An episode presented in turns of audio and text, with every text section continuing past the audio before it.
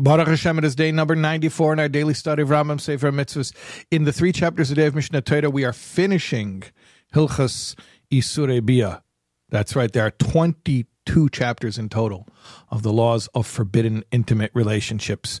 So we are doing chapters twenty-one and twenty-two today, and then starting chapter one of Hilchot Ma'akhalot Asurot, the laws of forbidden foods. It's basically about kashrus, about the laws, the, the Jewish dietary laws.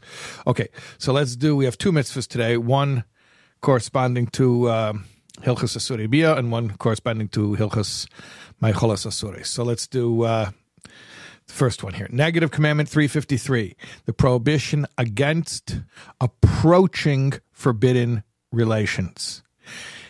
I want to point something out. Many times in halacha, we have prohibitions which are what we call a fence around the Torah. The sages were given the power to enact protective measures that keep us one step or more than one step away from a prohibition.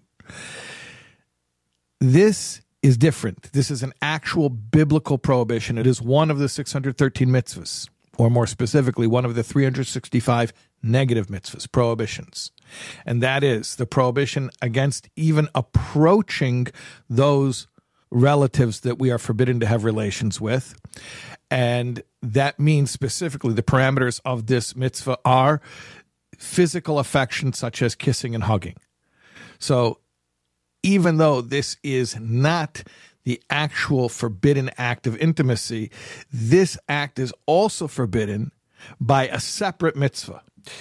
Um, positive commandment one forty-nine, and this corresponds to Hilchot Ma'akhalot Asurot, to the uh, laws of kosher food, and that is the positive commandment to inspect a domesticated mammal for the signs of kashrus.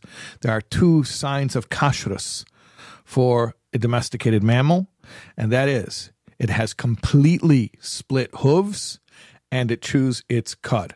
Now, I just want to point out, this is not the mitzvah to eat kosher food or to not eat non-kosher food. We're not talking about eating right now. We're talking about the mitzvah to identify, to look for, and to identify the signs of kashrus in an animal.